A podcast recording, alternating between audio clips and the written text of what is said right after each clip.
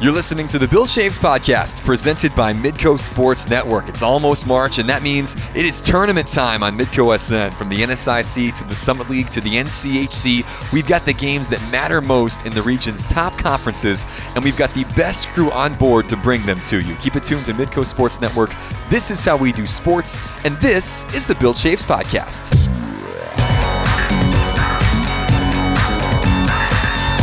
All right, welcome to another edition of the Bill Chaves Podcast, episode number 27, taping this on a Monday morning. Back to the Monday tapings this week, February the 25th. Another brisk one outside alongside producer David Folsky, athletics director Bill Chaves. I'm Alex Sainert. I keep looking at the temperature and keep expecting it to get better now that we're getting later in the year, and it's actually going the opposite direction this past week.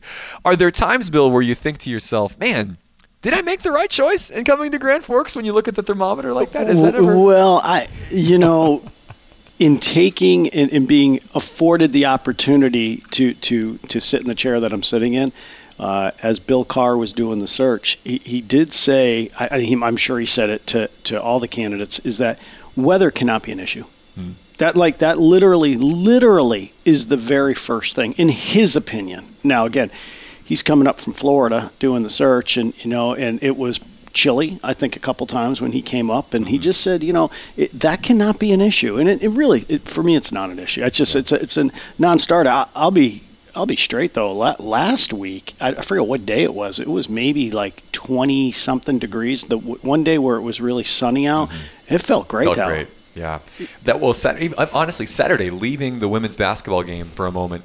Everything's melting. The sun's out. I mean, it was just – but that's the thing. When you're used to negative 15 and you get a day that's in the 20s, it feels like it's 50 degrees outside. It feels like – I mean, it's amazing, that difference in change. And we've had a little bit of that yo-yo effect just for little glimpses. Unfortunately, we're getting plunged right back into the deep end. Yeah, I mean, and not to be Captain Obvious here, but it's cold and wind. Yeah. If you have both, boy, that's a tough combo. Yeah, I mean, that is a tough combo. And we've had both more often than not, unfortunately, this winter. Yeah, but. And when when it's not, then it's just really brisk and it's fine. But boy, you enter in with that wind, yikes! It gets chilly pretty quick. Yeah. One of the nice things was that, again, all of our events this weekend were indoors. Yep. So positive things and a lot of positive results from around the University of North Dakota athletics indoors.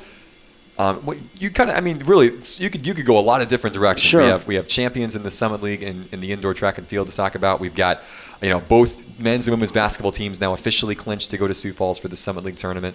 Hockey with a big split over the defending national champs. Softball beating Big Ten teams down in Arizona.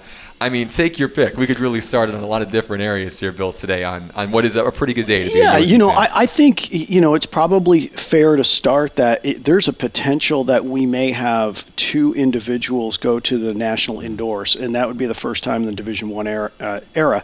And so today is Monday. The pod will drop tomorrow, so it'll be a Tuesday, and I believe Tuesday night is when we're going to find out whether Kylie or Molly makes it. And so obviously Kylie won the pole vault. Congratulations to her. And Molly finished in second. So what we were talking off pod is that three of the top 11 weight throwers reside in the Summit League. Yeah. So it's pretty amazing stuff. So, yeah, we had a number of school records that were broken as well. So so kudos to the indoor track and field teams and obviously specifically those two, and hopefully, knock on wood, we get good word tomorrow. Yeah, both the men and the women finishing fifth in the indoor championships in their first go here in the Summit League. You mentioned again Kylie Foster winning the pole vault, 14 feet 2 3/4 inches. She extends her old school record. She's now 2.5 feet above the person in second place on the all-time record books. That's really, really impressive.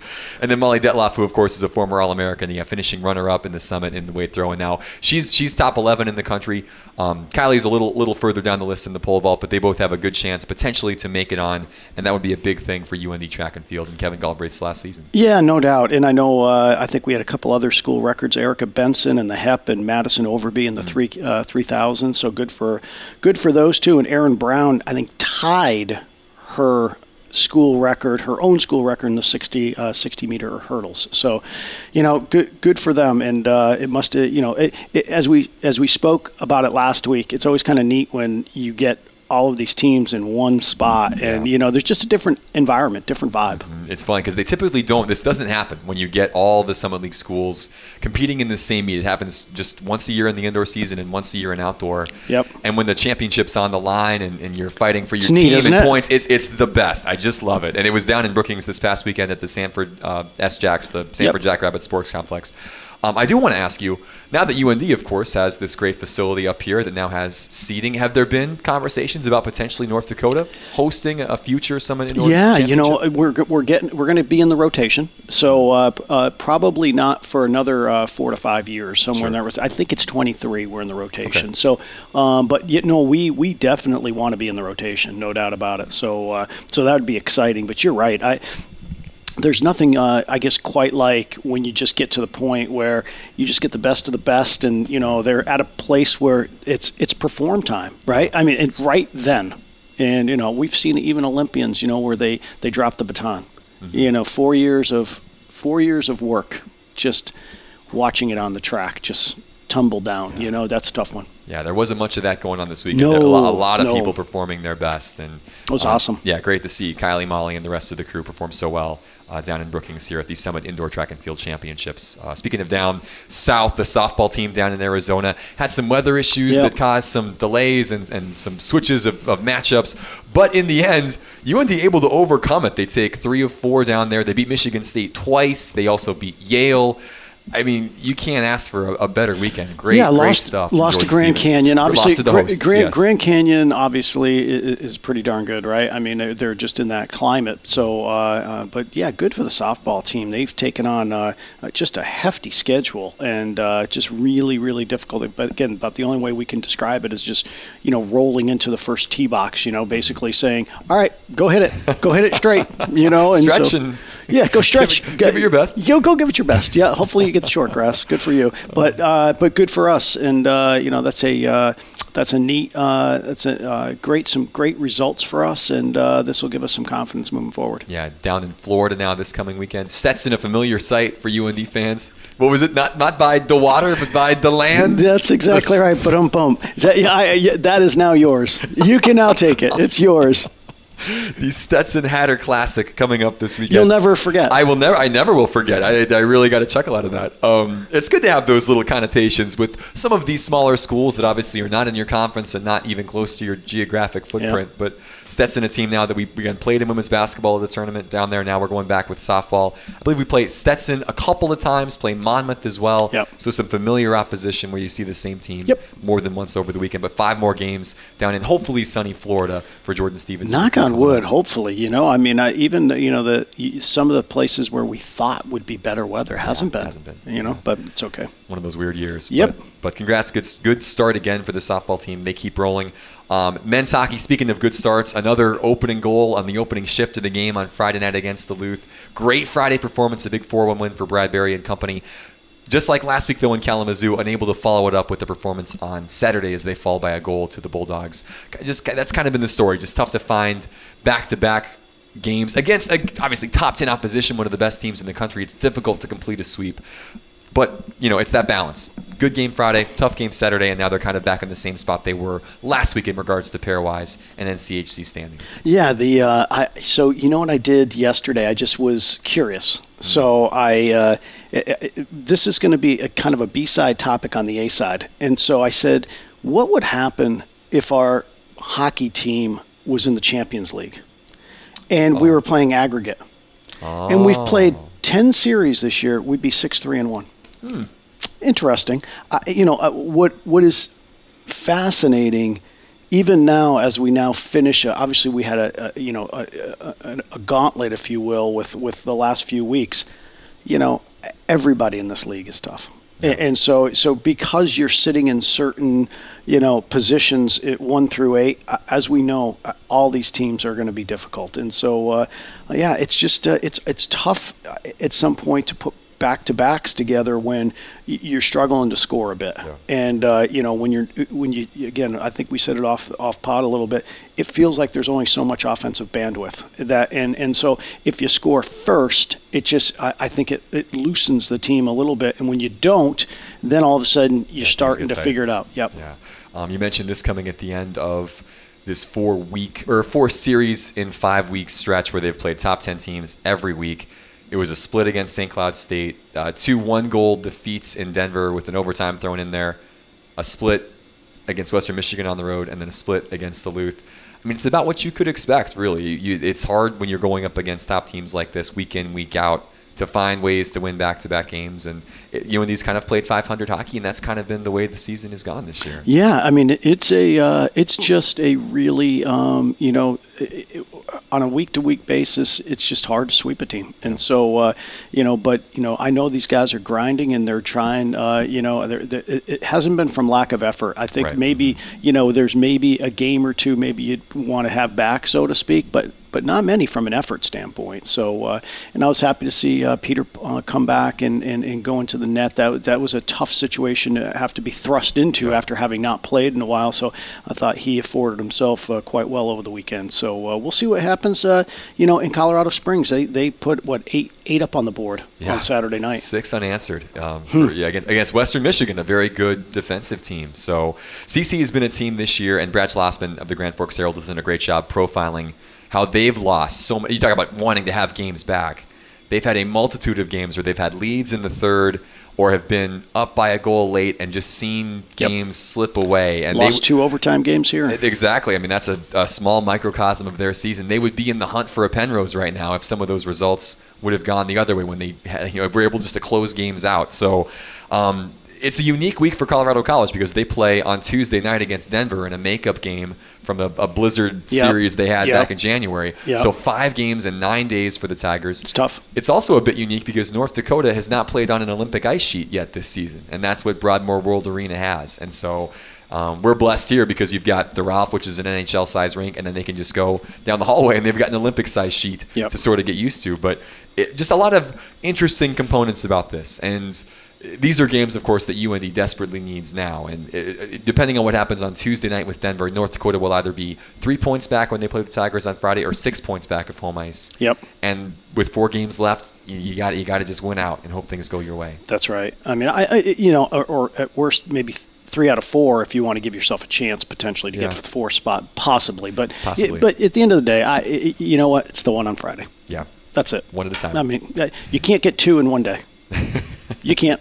That's right. No doubleheaders. That's right. Yeah. So big series coming up this weekend. Fun that again CBS Sports Network will be out in Colorado Springs on Friday night. Yep. It's a 9:00 Central start. So just prepare, get ready for that, and then it'll be Saturday 7:00 Central time on NCHC.tv. So a couple big games. Only 4 games left in the regular season. It's crazy that we're at that point. It's nuts. A couple of big ones coming up for Brad Berry and company. Speaking of big games, men's basketball with a huge win over Denver at home, 81-63 on Saturday, closing out the home portion of the regular season on a high note. Brian Jones' team now has won back-to-back games. And all of a sudden, it's in the conversation. They've clinched their spot for Sioux Falls. They can move all the way up to the 5th spot with Oral Roberts losing this weekend. Mm-hmm. 2 games left. The team's playing great basketball right now. Yeah, no doubt. Good to see Connor back. And that was great. They're they're just going to be, I think, an interesting matchup. I really do. I just think we play different enough than other teams that my guess is we just have to keep doing our thing right now. And I think you just get there and, everyone's 0-0, so you let it rip. I mean, it should be interesting. And even the top of the league, I watched South Dakota State last week a little bit, and obviously Mike Dom's ridiculous. I mean, good for him, and I think he just would score over 3,000 points. I mean, congratulations. Just awesome when you can actually watch history. Yeah. So that was neat. But yeah, I mean, I think, I think any team literally to some degree can beat anybody, I think, in Sioux Falls. I think it's going to be a crapshoot down there. Yeah, North Dakota with a couple of road games this week. We'll know where they land by Saturday night.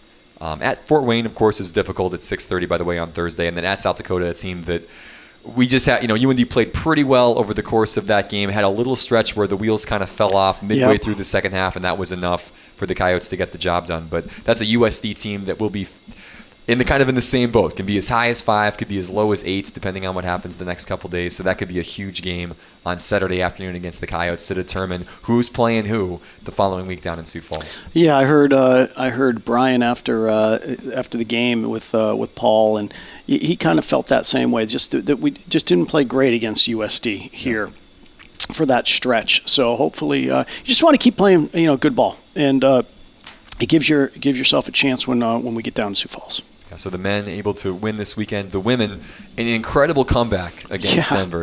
That was a crazy basketball game, and they come up really 0.1 seconds away from winning it in regulation, and then 1 point short in overtime.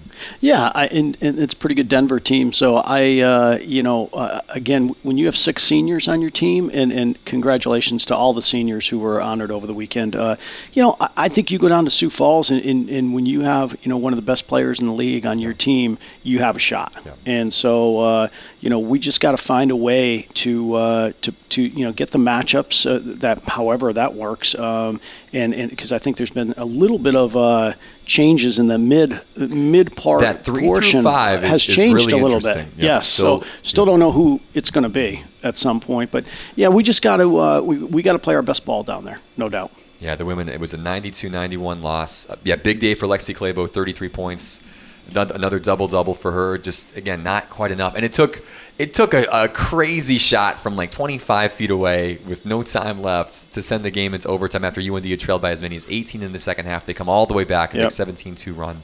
Not to rehash the whole thing, but it just shows why you could see that team wanted to win that game for their seniors. North Dakota and it was the seniors getting the job done, of course, as well, but there was just such a belief and such a determination to come back to try and pull one off. But it's nice to know that does not end the season. You get 2 more games coming up again. Same thing with the men. Purdue Fort Wayne Thursday at 4:00. A big one against one of the league leaders, South Dakota, Saturday at 2:00. But a chance to try and build some momentum going into Sioux Falls, where they will likely be the 6th seed and then play either Western Illinois or Oral Roberts or now Denver. All those teams are sort of in play. I know it's hard to figure out what's going to happen, but knock on wood. Hopefully, we go play. It's interesting after really kind of a crazy Saturday, especially for our staff. Now all of a sudden you kind of hit a no home games week. It's kind of interesting how that works, but a lot of teams on the road. Yeah, exciting that this is kind of the last week of the regular season for hoops. Track and field now is kind of in the books. Softball on the road still. Hockey with 2 more weeks left in the regular campaign. I mean, March is right on the doorstep, and that's when these games really kick into high gear, and you start to see just that excitement, all the work you've put in over the course of a season. It builds up to this. It's got to be an exciting time. It is. And I think we just. We just want to keep playing our best so that you just give yourself a shot once the tournament's hit. And, hopefully we're as healthy as we can be on all, fronts. So we'll see what transpires. But like I said, I thought the Connor piece was big, getting him back. So that was huge for the team. Yeah, I do want to do a quick plug just to make sure people are aware. So 1 week left in the basketball regular seasons. We'll know where North Dakota will be playing, who they'll be playing, what day they'll be playing by Saturday night in the Summit League tournament. And again, if you're new to this, because North Dakota is new, of course, to this league, the Summit League will play Saturday. You'll have the women in the quarterfinals in the afternoon. 1 plays 8, 2 plays 7, and then the men will do the same that night. 1 plays 8, 2 plays 7. And then on Sunday, same deal. Women will play in the afternoon in the quarters, 3 plays 6, 4 plays 5. Same thing for the men at night. So if you're a UND fan and you want to be able to see the most basketball hockey action, you're hoping that the men can climb up and be a 6 seed or better, because then you'll have the women playing more than likely on Sunday in a 6-3 game. The men hopefully playing on Sunday as well. And then you'd have hockey on Saturday night, so you can catch hockey against Omaha Saturday, make the trip to Sioux Falls Sunday morning, and still catch both basketball games. If that does not work out, we'll have those games all on Midco Sports Network. So the nice thing is you'll have a television guide just in case you can't make the trip or the weather's bad or it doesn't quite work out. But that's what we're hoping for, that that they can get a top 6 seed, be playing on Sunday. Get both of those teams playing the same day. That'll be a lot of fun. It'll be helpful, no doubt about it. So I look forward to going down to the tournament. I know our conference does a great job with the tournament, and I know Midco does an awesome job with it as well. So it should be a lot of fun. Yeah, we do blow out the coverage. You do. We'll go on the air at about 11:45, and we'll be on in the morning and be on the air until about 10:30 at night. And it's post-game press conferences, it's pre-game shows, it's the whole deal. So it's going to be a lot of fun. We're looking forward to that. Kicking off again. just in 2 weeks. It's unbelievable. It's right around the corner. It is nuts. We're excited. So anything else from a UND perspective, Bill, you want to touch on? No, I think that's about it. We've got, again, a lot of teams on the road this week, so hopefully safe travels to all of them. But no, I think we're good. Yeah, as we flip over to we're going to call it the A- side, because this is a topic that has NCAA, the fingers are there. Like, this has connections to the NCAA. It also has a little bit of pro connection as well, and it's not really UND-centric, but one of the big stories of this last week was North Carolina playing Duke, a huge game. Tickets were going for upwards of $3,000, like Super Bowl prices, to go see this game. And in the first 30 seconds, the headliner, Zion Williamson, who's going to be the number one pick in the NBA draft, the best player in college basketball this year, blows out a sneaker and sprains his knee and has to come off. And is now kind of day-to-day. They're not really sure when he's going to be back. And it's issued a lot of conversation about whether or not Zion should have even had to go to school for a year. This whole one-and-done thing, or your freshman year, you got to play in college before you go to the NBA. And it's such a unique situation because we were talking before the pod. People seem to think that this is a college rule, but this is not, that you have to go to school for a year before you go pro. This is an NBA rule that's kind of in place. Kind of give us your thoughts about this whole situation of what the kids are in and what the media storm is around this. Well, it's just fascinating. I think you even have some of the players in the NBA themselves don't necessarily know the reason why there's a one-and-done rule, which it's fascinating to be the misconception that's out there. And part of it is maybe the NCAA has done really not a great job of providing the narrative as to what it actually is. Well, whatever it was, X amount of years ago, there was the collective bargaining agreement between the players in the league that basically said that you couldn't join the league until 19, till the year after your high school class graduates. Well, it's no different than what football has with 3 years. Yep.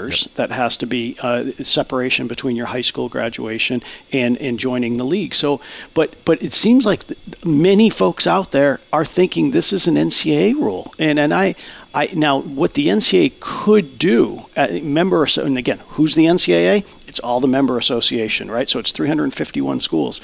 The association could say, if you want to come to play college basketball, you have to stay for a minimum of, let's say, 2 years. Now, that could happen. That would absolutely eliminate the one and done, but it also would put certain kids in a tough spot, basically, that want to play college, at least initially. And so I think there's just this kind of amplified and underscored sort of, how should I say, the people not necessarily understanding why this occurred. And now you ask why. Why? Well, because if I'm the NBA, I want all the data points I can get while I'm investing millions of dollars into an individual. And so what's the best way of getting data points is to play against top-level competition in college. Get a bigger sample size. Listen to Daryl Morey. He was on with, I think, Colin last week, and I listened to Daryl. He was great. He just said, it's great. I get 9 months. Yeah. Of analyzing. And so without that, now if you go back to when LeBron was coming in and Kobe and all those, go back. I haven't done this, but go take a look on how many 18-year-olds applied for the draft, didn't get drafted, or the ones that did get drafted, number one, how should I say, didn't pan out well. Yes. I mean, that's where this rule stems from, because there was that stretch. It kind of started, I mean, obviously the first one who really did it was Moses Malone back in the 80s, right? Right, and that was kind of the first thing. And then Kevin Garnett was kind of the next about 15 years later, and that started this run of KG and Kobe, and you saw these guys Tracy McGrady, come out of high school and have success. And then everybody thought, oh, well, this is the way to do it. Kwame Brown gets taken number 1 overall, and that was kind of the last where there were so many guys in that short window that, as you said, were busts, really. They weren't good enough to make it, or better yet, they were not ready to be in the league. They just were not ready. Yeah. And how do you get ready? Well, the NBA is trying to figure out this thing with the G League, and so that's a possibility. But part of all of this, and some of the narrative that's out there too, is that the students that come in don't get anything. Well, you get the brand, a long historical brand that ultimately you play on a platform that increases your brand. Yeah. And so I'm going to guess that Zion Williamson his brand is better than it's ever been today at moving forward. And I think he's going to be just fine. And it's really not him. It's the one percenters or the less one percenters. That's not what this conversation's about. It's about everybody else. Mm-hmm. But I do believe this, though. At 18, you should have your opportunity. You should be able to do whatever it is you want to do. And if you want to declare for the NBA draft, you should be able to declare for the NBA draft. I mean, that's my opinion. But now, if I'm the NBA, think about it. Their league's going to get younger, markedly younger. And it's not a guarantee it's going to get better. I could argue it will get worse. I would agree with you on that. Yeah, I think you've seen. I think there's a reason why the NBA has gotten to be a much more competitive product and a much more fun product to watch from an entertainment standpoint. The basketball is better because the guys have had a little more time to. We don't have a bunch of kids that are just sort of showing up right out of high school and trying to figure things out on the fly while they're in an NBA roster. I don't love personally. I get everything you're saying. I don't love the fact that.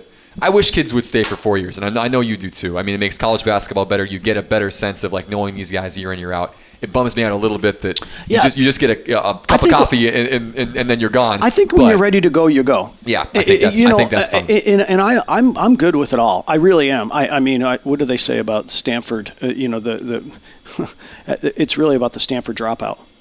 Because at the end of the day, they've probably started their own business and changed the world. Sure. I mean, so at the end of the day, here, same scenario. If you're ready to go play at the highest level and go be a professional at something, go for it. I have no problem with it. Yeah, it's nice when there's a 4-year, and you get to know everyone. But, that might not be technically reality as far as what it is. But if you do the math, there's only so many slots. Right. And so now what's going to end up happening is the slots will the average age of the slots will reduce and the experience will be reduced. And who knows how polished they are at that point. The NBA is going to have to make decisions. Kwame Brown's a perfect one. Kwame probably wasn't ready, but he was crazy not to go. Right. Because that your potential, and that's where it comes into play. NBA teams are drafting on potential at that point. You're not drafting on results or actuality or what you're thinking. Well, how much better is this guy going to be? And I don't want to be the one. It's all projection, right? And you don't have a body of work to go off of. So you've got to take kids like that, and they would be stupid not to, because this is your opportunity to get millions of dollars right now. And if you go to college and people see you play, even if you don't, even if you have a great college career, we'll know what you are at that point. You're not projection. You're not just. Well, here's this idea of what you could be. We know, this is the kind of player you are. Totally. And you'll take the kid that's 18 that you think could be the next Jordan or the next LeBron instead. Totally. And at the end of the day, I hope that the G League here's what's amazing to me. It's actually shocking in so many ways. And I think they're finally getting there, is the G League should have one G League team per team. That would make sense. How hard is that concept? And really, there should be options. Yeah. And you know what? If you don't want, the last thing you want is a student coming in that doesn't want to be a student. That's not. I mean, no one wants that. Yeah. That defeats the purpose. Totally defeats the purpose. So there should be a pathway, whether it's Europe, whether it's the G League, whatever it is. There should be a pathway for someone that wants to just go and do that. And I don't blame them if that's the case. But really, what's happened here, and it'll be interesting to see how that one works out, because I think that G League needs to be funded a little bit better. Yeah. I mean, by the NBA. Mm-hmm. And its players. I mean, it would seem like there would be logical thought process that if I'm a 29 or 30-year-old, that it's kind of a veteran that wants to, get another 2 years in, having a robust G League would make some sense. Yeah. It's one of those things to me that, like, the NBA is such a different model than anything else. And really every sport kind of is. Obviously, the NHL is a completely different model with what they've got with the AHL and everything. And Major League Baseball is similar a bit to the National Hockey League in some sense, where you've got obviously three different farm systems and every team has got AAA, AA, A. And then you've got the NFL that has kind of nothing. It's sort of college and then it's just this. And now we've got like the AAFL or whatever, which I've not watched at all. And maybe that's a different topic for another day. But it's unique that the NBA is kind of, never really embraced this minor league system and has kind of had a G League or this, the developmental league for a couple of years. But they haven't quite figured out what to do with it or what the best mold is. I trust Adam Silver. I think he's a great commissioner, and I think they're going to get it. They'll get this whole mess. I think so. in 10 years, mm-hmm. this won't be a thing anymore. I really think they'll have this thing figured out, but it's unique to see how this conversation. All the way back, I think I said this before we were chatting, before we went on the pod, if I, 10 average sport fan, and I walked down the street and I said to him, is the one and done an NCAA issue or an NBA issue? Or who started it? Why is it occurring right now? You could argue it's the NCAA because, again, you're allowing the students to come in. So but really it was a collectively bargained deal. And I guarantee you you'd get 7 people saying it's an NCAA issue. Well, not anymore if they've listened to this podcast. Hey, if you're still there, thank you. Thank you. We're all about educating. That's exactly right. On the Bill Chaves pod. Oh, good stuff. Let's fully go over to the B side now. It was a fun weekend of soccer, and I want to talk to you about a couple different topics. I think, first of all, a tough one for Spurs this weekend. It was about. I said it to you after the game on Friday night. I said I wasn't. They were going to drop one of these on the road at some point in time. It's hard to go through teams. I think 11 through 20 and go on the road and go a perfect 10-0. If you're going to win the Premier League, you need to go 10-0. And we even saw Manchester City drop one, I think, on the road. It happens, and they were okay.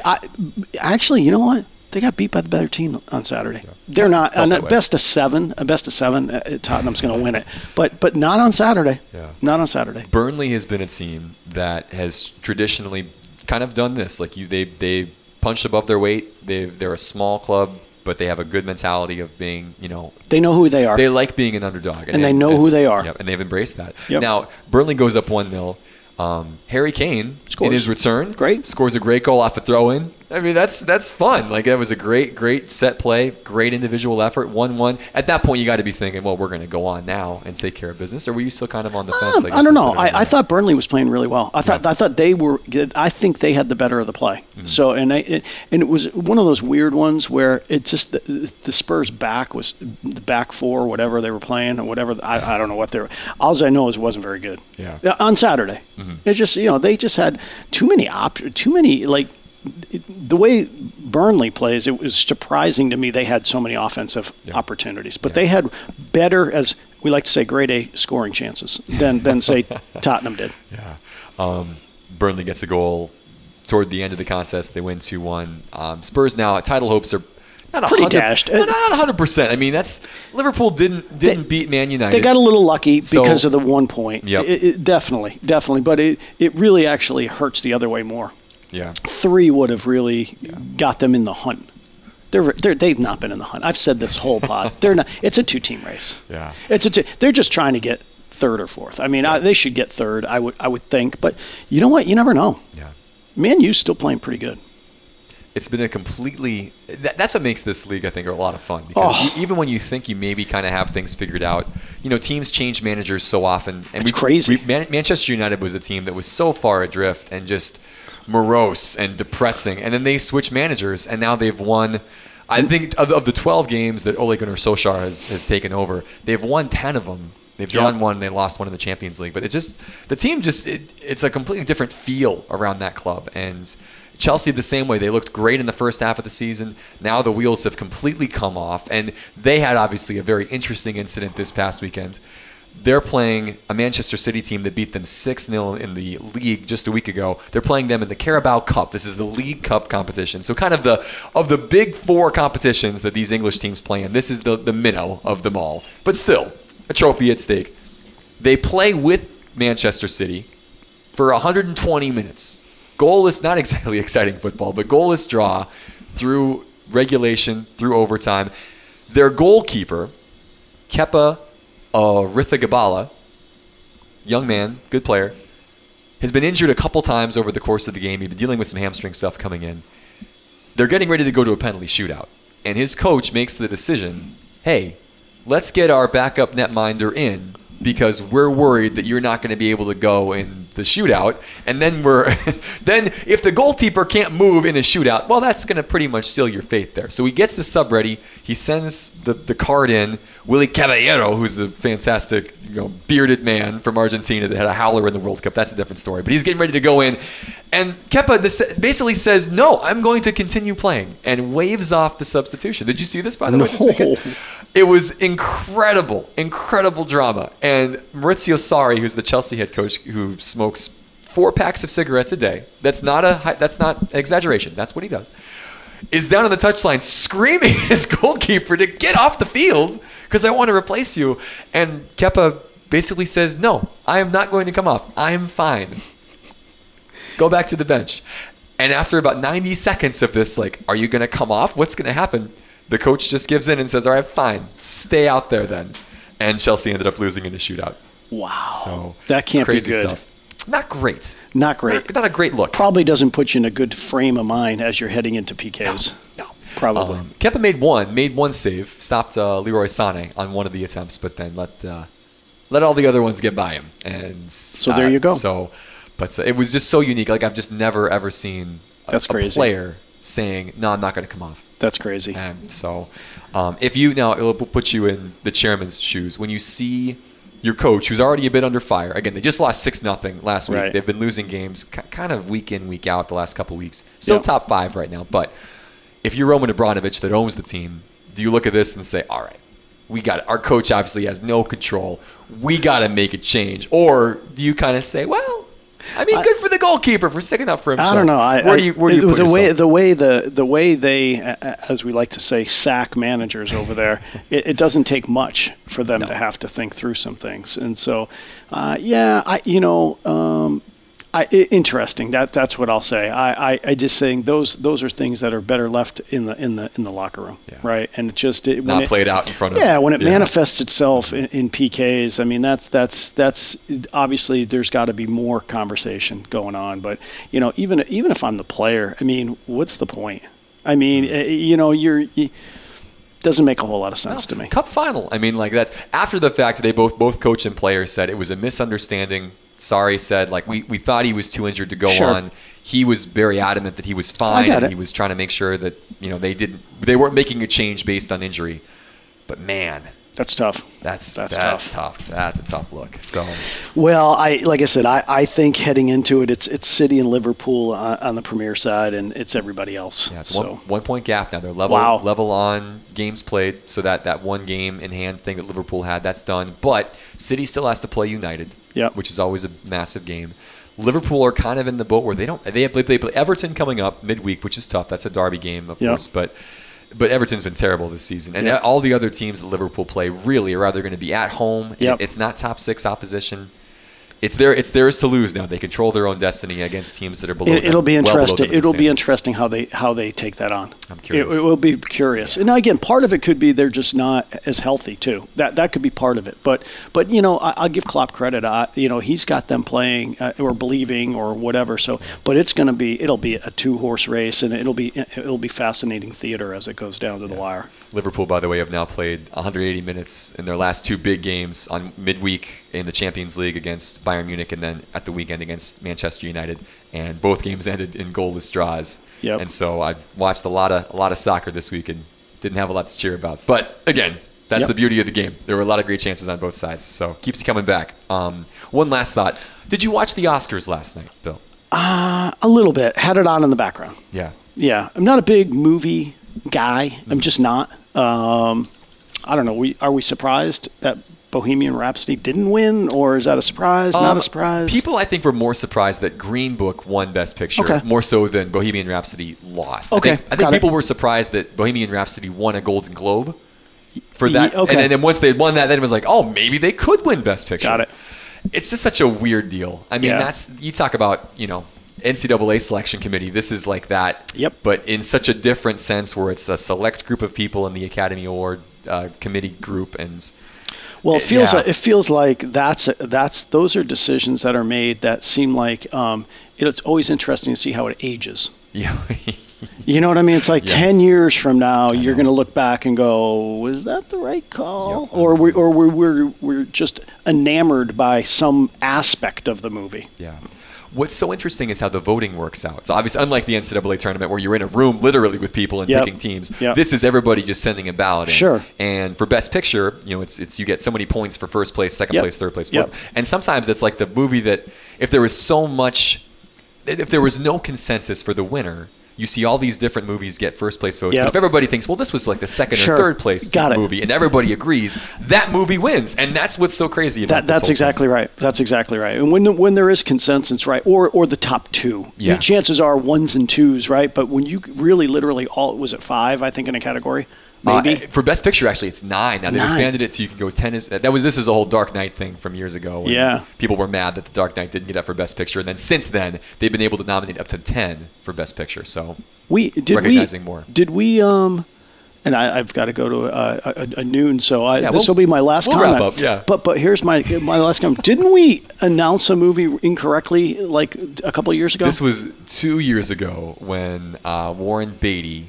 And they had it incorrect on the card. The card was wrong. Yes. Yep. So they had come out.